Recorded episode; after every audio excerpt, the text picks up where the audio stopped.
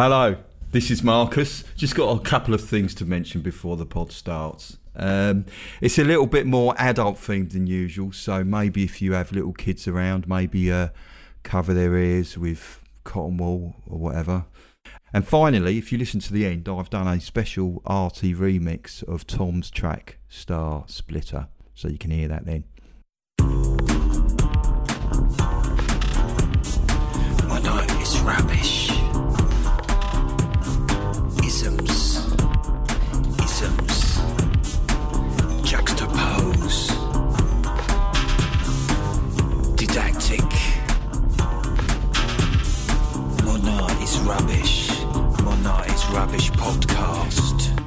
Right, hello and welcome. Let's, let's just do it with full, fast, quick, snappy energy. Hello and welcome to episode number 75 of Modern Art is Rubbish. Are you right, Tom?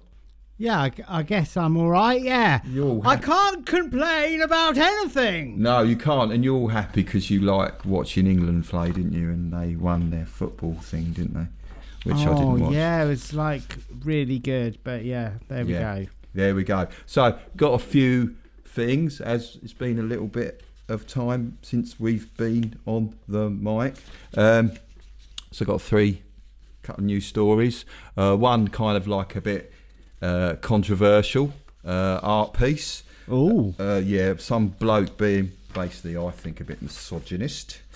Um, we've also got a uh, a theft and recovery, and also we've got someone who I think is slightly overvaluing his artwork, a famous '80s pop star, and um, what we're going to talk about first is Kurt Cobain. ooh, Now you like Kurt Cobain. I like Kurt Cobain. I like him. I like his guitar. I like his guitar playing actually, and I like his singing, and I like Nirvana. yeah. I like his. He played a, a Fender. I liked his Fender. Yeah. So all in all, we like it. But basically, a uh, quite recently, a um, a drawing, a caricature of himself went on f- for sale. And Tom, you you got the picture there? Can you see that? The picture of. Uh, Kurt Cobain, which we will put a link to on the website of Tom Kurt Cobain playing the guitar. Can you see that? Oh yeah, it's like a a kind of uh, what would I call it? Like a funny pencil drawing that you've just scribbled in your maths lesson. He's instead of his teeth, his teeth looks like he's kind of got a harmonica in his mouth, and he's a sort of stick man, and he's got the words written on it: "Kurt Cobain, rock star. I don't know how to play, and I don't give a hoot." So it's kind of like a ironic, self-referential piece. I, I think I'm probably giving it too much credence. It's just somebody's just scribbled it down it on a bit of paper. Well, anyway, it went for hundred and ninety-nine thousand pounds, two hundred eighty-one thousand dollars at an auction. Uh, it's more than twenty-eight times its estimated value. I don't know. Yeah, who who drew it? Kurt Cobain drew it himself. Yes, Yeah. I. It's a bit like uh, John Lennon, uh, some of John Lennon artworks, but I think John Lennon artworks are better. I prefer them. I'd rather have a John Lennon artwork.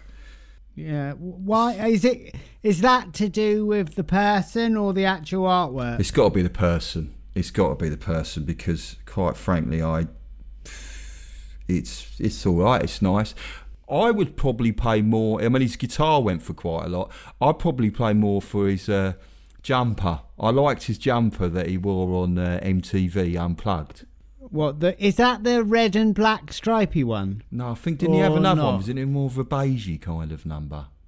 Oh, probably. Yeah, I get. I'm confused with all You- his cardigans and jumpers. Yeah, yeah. He had some nice. So I think a nice uh, Kurt Cobain jumper would be nice, but this ain't one hundred ninety nine thousand. I'm sorry, just to pay that for something to say it's Kurt Cobain's. Yeah, no, exactly. It's Kurt Cobain's, and like it, there's a there's quite a big market for like fan art, isn't there? Yeah. Well, Yeah. yeah, there is. I mean, Ed Sheeran's, I think, sold. Didn't we mention that? Sold for about nine grand, and he's did. Uh, he did. He does like kind of like abstract expressionist kind of works now. but I wouldn't pay much money for it. I think I prefer Kurt Cobain's to Ed Sheeran's, but that's not really saying much, is it? Really, by any Sure, art okay. standard, no. So that was uh, Kurt, man, Kurt, man.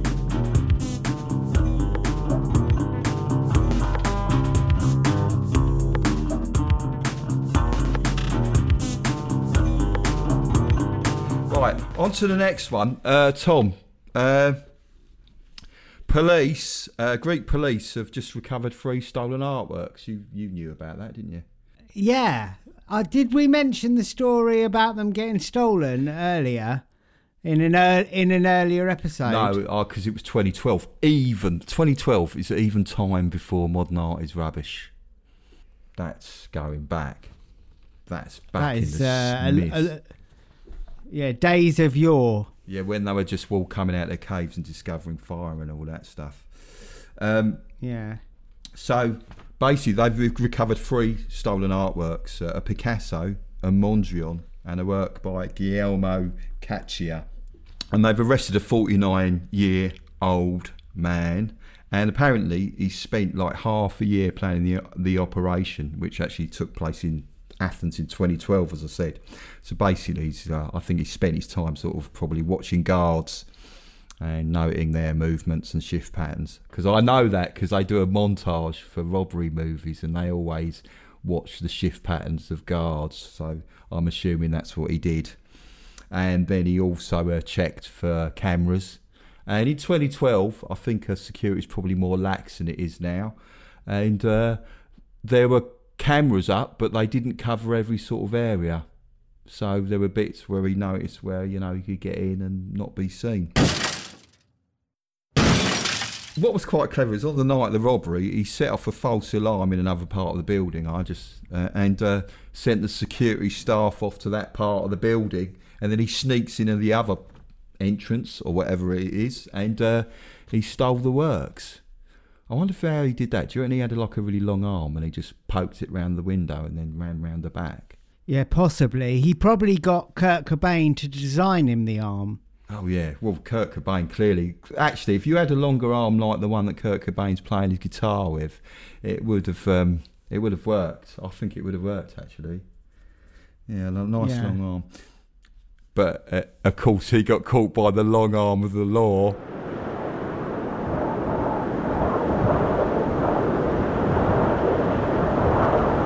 But um, I'm sorry. I'm so sorry for that. Um, Yeah. But apparently, the guy he, he stole these, but he didn't want to sell the pieces. Uh, It seems that he was actually just an art lover, so he just sat on them and sort of thought, "Oh, this is nice." Uh, I, I I could sit and watch these for years. yeah, sit and look at them. But there is one thing that I did debate his complete art lover credentials because apparently he did actually flush the work by Caccia uh, down the toilet. Oh, come on, come on, man. That, that's easily done. Yeah. I reckon he was admiring it while he was on the loo and it just slipped off and fell in the loo. That's what I would I've I've done that. I've got art books wet. And I have Yeah. actually dropped a book down the toilet, a little one, but I have. It was the uh, the little book of calm. I was holding it and it slipped out my fingers and fell down the toilet. Did you get it out again? Yeah, I did. I did. It's in my. To anyone who's been in my bathroom, it's actually still there. But it was after I flushed, so I considered it clean. I don't know if that means it's clean, but anyway, that's disgusting. And I've just talked about that. I'm sorry if anyone's eating or drinking fluids.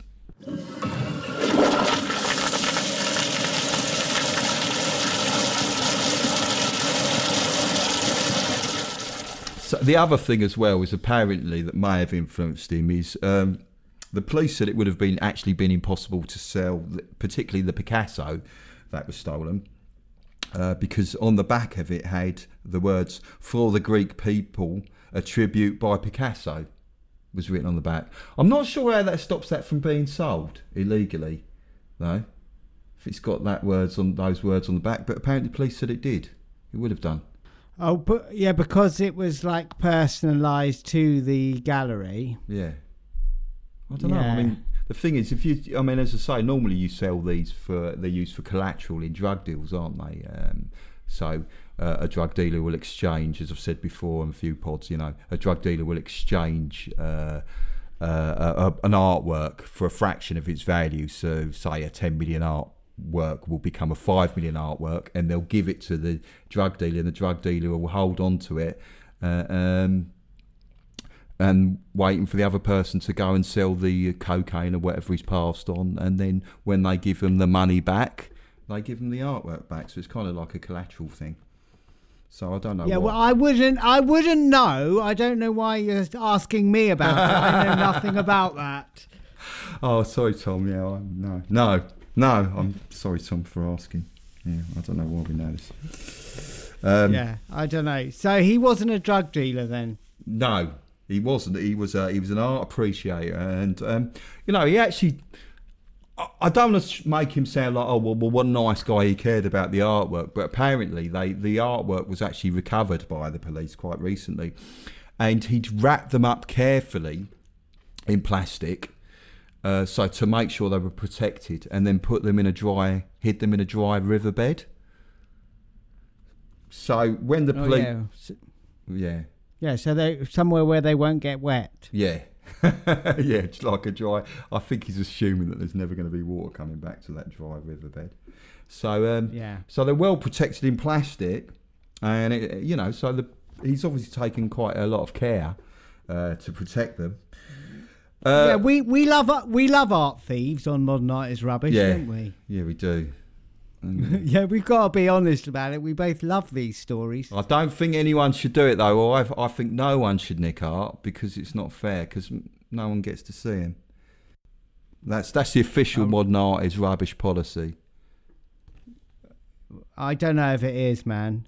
I'm not. I think our policy is, yeah, we like stories about Nick, and it just make the story good. Oh, yeah, you're right. I do kind of think when I see a um, a story about an art theft, I think, oh, that's great. That'll be really good for the pod. I don't think this is terrible. It's yeah. so anyway, you've got this art thief who's taken a lot of care of the artwork. It's a shame that the police, it seems, didn't take the same amount of care. I mean, you've got a what you know. yeah, you- police, boo hoo hoo, bloody police. Use horrible people recovering stolen artworks for the nation. Um, basically, they, uh, you know, you got like what's probably like a ten million pound artwork, uh, and another maybe five million by Mondrian and a ten million by Picasso. I'm just making up numbers, but multi-million pound paintings. And they didn't really keep them safe when they put them on display because uh, basically the uh, Picasso, while it was on display, uh, fell on the floor. Yeah, that just backs up my point. The police, boo hoo hoo, bloody idiots, like dropping Picassos on the floor. Give it to that proper art fan. He knew how to look after it. yeah, in a dried up riverbed, in a plastic bag. I mean, the thing they displayed it on was like a kind of countertop. You know, it's a bit like those. Uh, I thought it was a bit like those ones where you go to a coffee bar and you stare out the window, sit on a high stool, and you've got like that kind of countertop next in front of you. And I thought that's not really where you should be displaying artwork. You really need like specially brought in easels. Yeah, so that's the uh, that's the the uh, the mystery, and and it's good. It's all good that those artworks are back. Um, something I may talk about in another pod, which is quite interesting, is uh, Mondrian. I don't know if people, uh, a lot of people, are quite familiar with him, but Piet Mondrian, he's very famous for doing like a lot of geometric sort of square and rectangular shapes of many different colours. His paintings. Um, and this is one of his early works. It's actually a picture of a uh, a landscape with a mill, and it's what I find really interesting about Mondrian's work is he started off doing these works that are quite representational, and gradually over the course of his career, he broke the image down into more abstracted and abstracted shapes until it's basically just like blocks of blue against blocks of red or and like with like lines intersecting Yeah, through them. kind of like as his eyesight deteriorated as he got older, perhaps. Well, I, I don't know if that was the case, but actually, you say that. But um, Matisse, the another famous uh, artist, um, as his eyesight and his hand coordination sort of like started to fail, he used to do like bigger and bigger cutouts. So I don't think it was the case in Mondrian, but it certainly does. I mean, there certainly is changes in eye, uh, you know, with artists and their eyesight does affect how their art develops and uh, their age. You look at uh, like Michelangelo's later work; it's quite shaky. I like it, but it's it's definitely influenced by his age. Yeah. What? So it's a bit more trippy, I don't know. is it? I don't know. I think he, I think his trippy phase was when uh, when uh, Adam and the, what was it, the hand of Adam and God reaching out. Was it the uh, you know the, I thought the uh, Sistine Chapel was his trippy phase. There's some trippy sure, Bible okay. stuff going on there, yeah. yeah. Well, it's pretty trippy. The Bible, isn't it? Bible is, yeah. There's a lot of um, a lot of trippiness going on on there. Yeah. Come on, let's do next story then.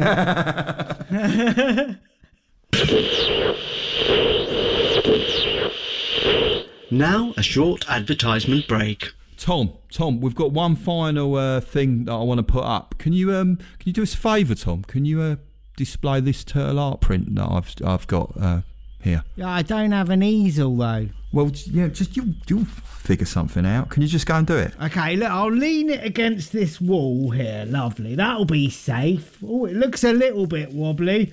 Oh! Oh no! Tom, what the hell have you done? Tom, you've ruined it. It's fallen floor. All you had to do was put it up somewhere safely. There, it was easy. And now you've flame, flaming ruined it. Yeah, sorry, man. You just got to go and print out another one. How'd you do that then? Head over to uh, modernartisrubbish.com, sign up for the mailing list, and print out another one. So just head over to modernartisrubbish.com and subscribe to our email list to get your free artwork and to be updated on the latest Modern Art is Rubbish news. Right.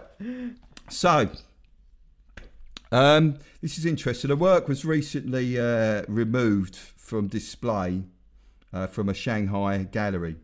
Um, it was a video installation created by the artist Song Ta, and the work was called Ugly and Uglier.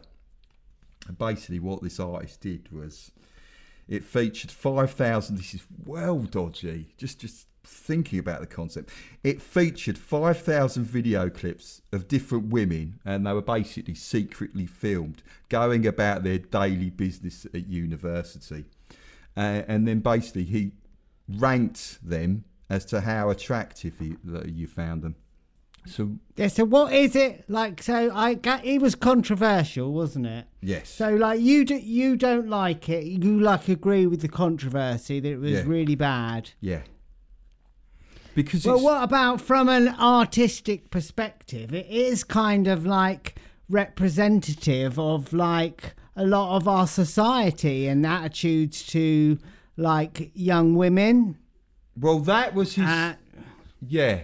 That, that w- that was his defence. Well, don't, I mean, that was something he actually said, you know, that, you know, he was entitled to tell the truth of how people do it. But I think it was like when his team, as they were sorting out the, the actual videos into rank, they put things, I can't remember exactly what was said, but it was, it was things like, you know, like pig ugly and really awfully ugly. And they had like different categories of ugliness. So I felt it kind of undermined his argument that he's showing how people rank it. He's showing what is. What? What the word ugly undermined it? No, no. He when they were sorting out the videos into rank order because they're shown from one to five thousand. They they were using like quite derogatory ter- descriptions, like like sort of like unforgivably ugly and stuff like that to to actually sort out the work to prepare the work.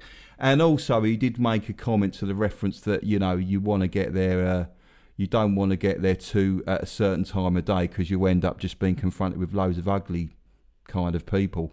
Yeah, so really, it's important to get their first thing for the beginning of the video. Well, yeah, that's. I the- guess it's I guess it's quite a long video. yes, it is. And if you're into like really like pig ugly women, you can wait till later in the afternoon to go to the gallery. As an artist, I'm going to give you a thing. As an artist, beauty is truly in the eye of the beholder. And actually, I found out that the more you do portraits, I know this sounds like kind of like, oh no, this you're just saying this, but it's true. The more you do portraits, the more you realise that actually beauty is a really, really, really subjective, subjective thing. Attraction may be different, but actual physical beauty is uh, uh, well, attraction is a subjective thing as well. But beauty, you find so much beauty in so many different faces. Yeah, I mean, otherwise, all like you know models on a catwalk, you know, whatever sex would all look the same, wouldn't they? But Well, they don't. No, they don't. But it's also it's this thing about golden ratio and stuff. You know that apparently you know the most symmetrical faces are supposed to be the most attractive. I, I don't necessarily think that's that's the case. So anyway, Nor did Picasso. no, nor did Picasso. yeah. Yeah, so like it got like a lot of controversial attention, and then it then it got like taken down, and the gallery apologised. Is that right? Yes, well, the, what really gets me with the gallery is it's as they said because it was it was a piece that came out a few years ago, but they were re-showing it, and there was a lot of criticism, and I think justifiably so, and. The gallery stated, after receiving criticism, we re-evaluated the content of this artwork and the artist's explanation. We found it disrespected women, and the way it was shot has copyright infringement issues. So yes, I, I think there is the copyright issue. I think again also their statement. I don't think the artist, uh, maybe if he'd worded it slightly differently, as you say about the piece, it could have been said, well, look, this is actually what goes on, and showed people that this is wrong. Look, this is literally what we're doing. We're going out and we're rating people in our head and we're objectifying them when we're on the street and we're not thinking these are human beings with real feelings, real emotions, and you know, and also the fact that how uh, you know how we subject how subjective looks are as well. He wasn't didn't seem to be making those messages. He was just saying, look at this. Here's five thousand women, and this is who I find the most ugly, and this is who I find the most beautiful. But there was a um, a response to the work by a female artist. Oh yes, wasn't there was. Now, I, I'm not. There's a good article that I read on this artist, and it's in Vice, and I'll put a link to it.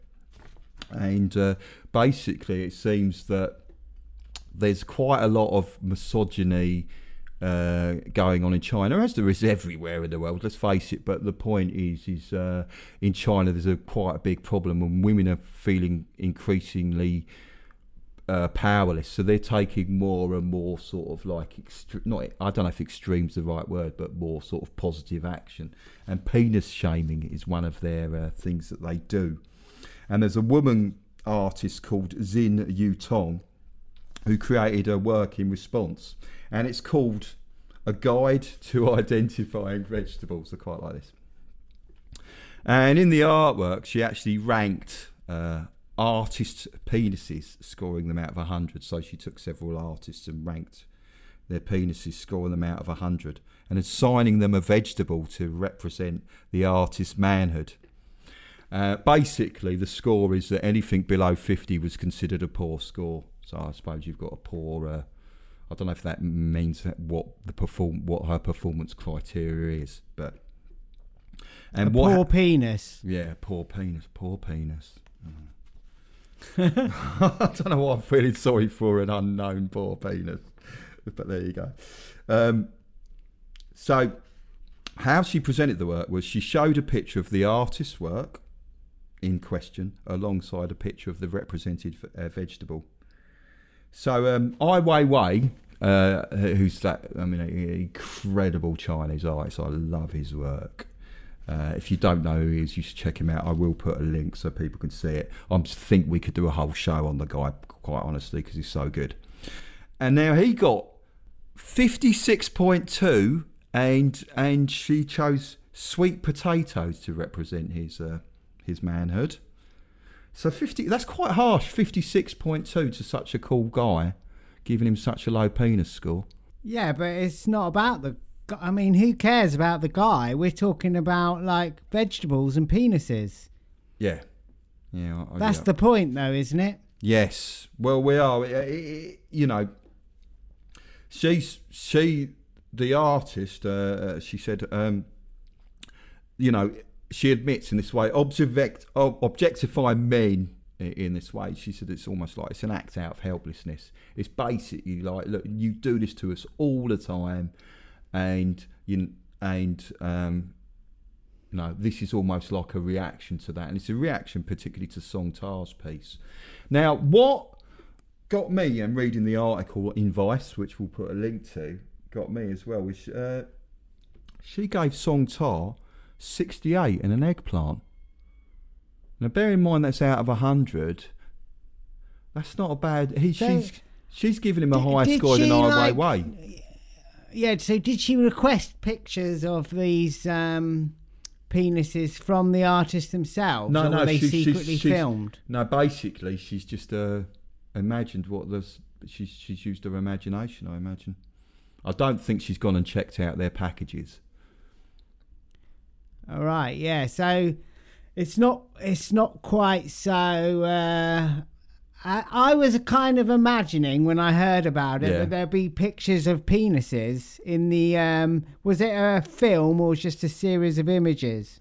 No, no. So it's actually a, a the, the, as I said, they're like photographic installations. So she's got the artwork, a, an art. So so say like a piece of work by Ai Weiwei, and then there's a picture of sweet potatoes in the frame next to it, and uh, just the, the the rating below. That's how the work's presented. Oh right, okay, yeah. so, you can have a nice little. you don't on your wall. you don't get to go and check out some penises next to vegetables then. No, no, no, no, no. Uh, because that would be quite funny, wouldn't it? well, yeah, I don't think I would want to go and see penises next to vegetables, personally. but that's me. yeah, it's not a sentence I ever thought I'd hear anyone say, but let alone you. But I'm glad to know that. Right. I think I would. I think I'd definitely go and see like penises next to vegetables. I mean, you only you only live once, don't you?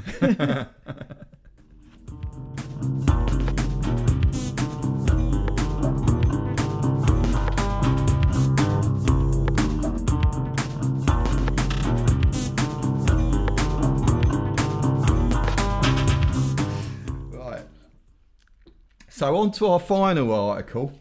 Uh, Luke Goss. You know Luke Goss, don't you? Do you know Luke Goss, the Uh, actor not- and yeah, not- musician? Multiple. yeah, not not personally, but I saw the documentary on um, whatever channel it was on. Oh, that's incredible. Yeah, I've got some quotes from that. We'll talk about that just after talking about his artwork. So basically, Luke Goss and Matt Goss, now they were in a, for people who don't know them, they were in a band that was massive in the 80s and uh, famous for uh, their song, When Will I Be Famous? A huge, huge band. Um, actually led to a lot of kids uh, putting the tops of uh, uh, beer bowls on their uh, shoes called Grolsch. They were actually like the thing, and people would put beer bowl tops on their shoes because Bros was so massive. Did you know that? I didn't know any, uh, nothing about the uh, beer bottle tops. Well, it's a bit- But I, it's a- rem- I remember the screaming fans. Yeah, but it's a similar time. It was it was a bit like Michael Jackson level fame they oh, it had was. for a It bit. was ridiculous, and and everyone had their beer bottle tops on their shoes, and uh, you know, similar to people who uh, who nicked VW badges uh, in reference to the Beastie Boys and put them round as like medallions around their necks. So it's a bit like that. So anyway, Luke and Matt Goss, uh, they've been showcasing 18 artworks called Love and Faith. That's like the group show name. And basically, what the what they he's got he's got into painting. Luke Goss got into painting um, when he was in lockdown, and he thinks he's uh, you know he's it's not bad. I mean, looking at the artwork, it's uh, kind of like quite golden. I don't think it's terrible art. Do you know what I mean? But I, it doesn't, you know, it doesn't blow me away. But anyway, what you do is you can go in there and you'll get uh, our favourite word NFT, um, a non fungible token. So you'll get a digital, a digital sort of like a token, and then you'll also get a signed silkscreen print to go with the digital token. And um, that's that's uh, basically it. But what's quite interesting is um, the foundation or the, the the company behind the the production of the NFTs for this work has valued the collection at 291 million pounds. Do you think What, you know, just just his work? The 18 paintings? I mean that is kind of like Mondrian Picasso level kind of prices. I I I'm wondering I think it's just for promotion reasons because that's that's just ridiculous. That is utterly ridiculous for a new artist. It doesn't matter how famous they are. Yeah, but I mean, in in like future years, that might be nothing in terms of value. It might it might be like a future value when like you know that's how much like a, a packet of crisps costs. Oh no, you Well, mean a pa- in uh yeah, like Weimar Germany, where you you get paid in the morning and you'd actually have to uh, rush out and buy your stuff because by the evening you're you wouldn't be able to buy a loaf of bread with the same money.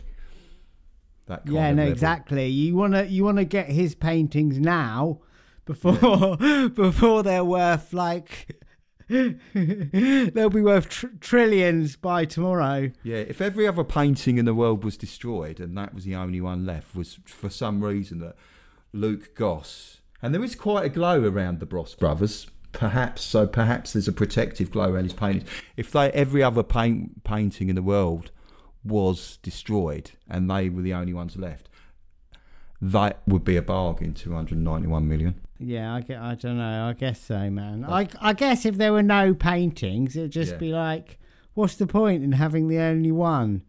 Well, I mean, who, had, who who who would care anymore? You'd be like, oh, I'll just do my own art. Yeah, but you wouldn't because cause in my in my imagined scenario, there is no other pa- there's no means of creating new paintings. That's it. Oh right, yeah. So it's like some, you know, it'll go in the Natural History Museum then, wouldn't it? It's like Tutankhamun's uh, death mask. There's only one of them. Yeah. So like, you know, the Chinese would probably come and rob it off us for their museum. No, well, uh, that's assuming a lot that the Chinese would rob Matt and Luke. Oh, I don't know. Well, the British Empire would, I guess. Oh, like, yeah. that, it, rest assured, it would end up in the British Museum. yeah.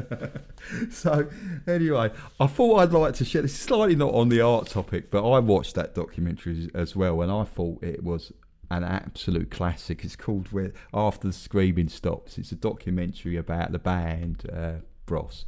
Didn't you think it was good? I thought it was excellent. So I really did. Yeah, it was really, really funny.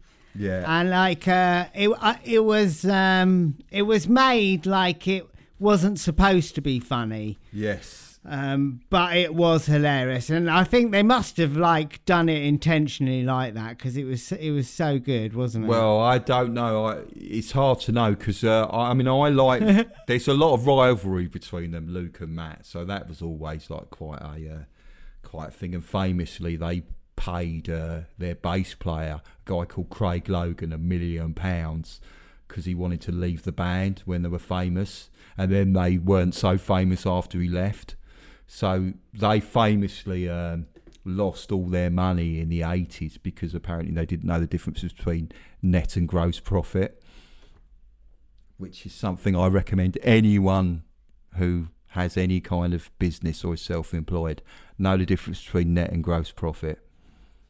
Is that good advice? yeah well if you if you if you had a business you would know wouldn't you Well, but i guess like uh i guess they were kids weren't they at the time Yeah, because they were asking questions like, "When will I be famous?" Even though they were already famous, so they were quite naive.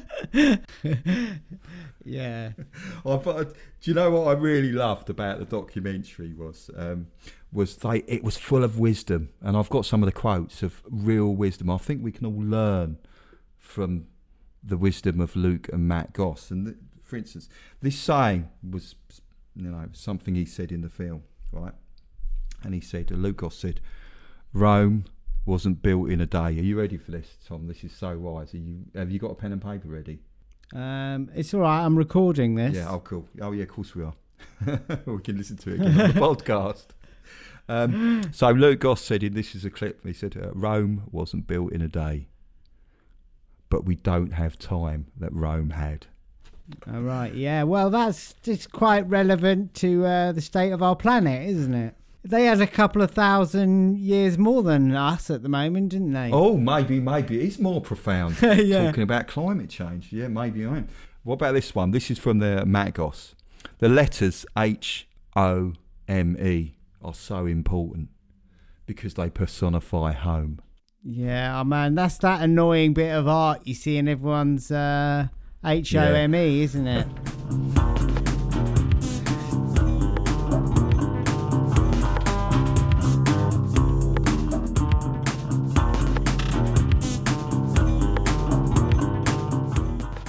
So, Tom, Yeah. so concludes our thing. So, I think we have, we should play out with, we've got a special announcement, which I will put at the start of the pod as well. uh, Actually, got a special announcement, Tom. We've done a, uh, I've kind of mixed one of your songs, haven't I?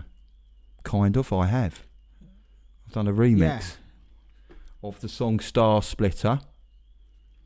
And um, you can listen to it now on Spotify. So if you listening could uh, go on to Tom's page on Spotify, I'll put a link on the website to it and like and follow his music and have a listen to the remix of his song that I've done. And we'll play a little bit of it now.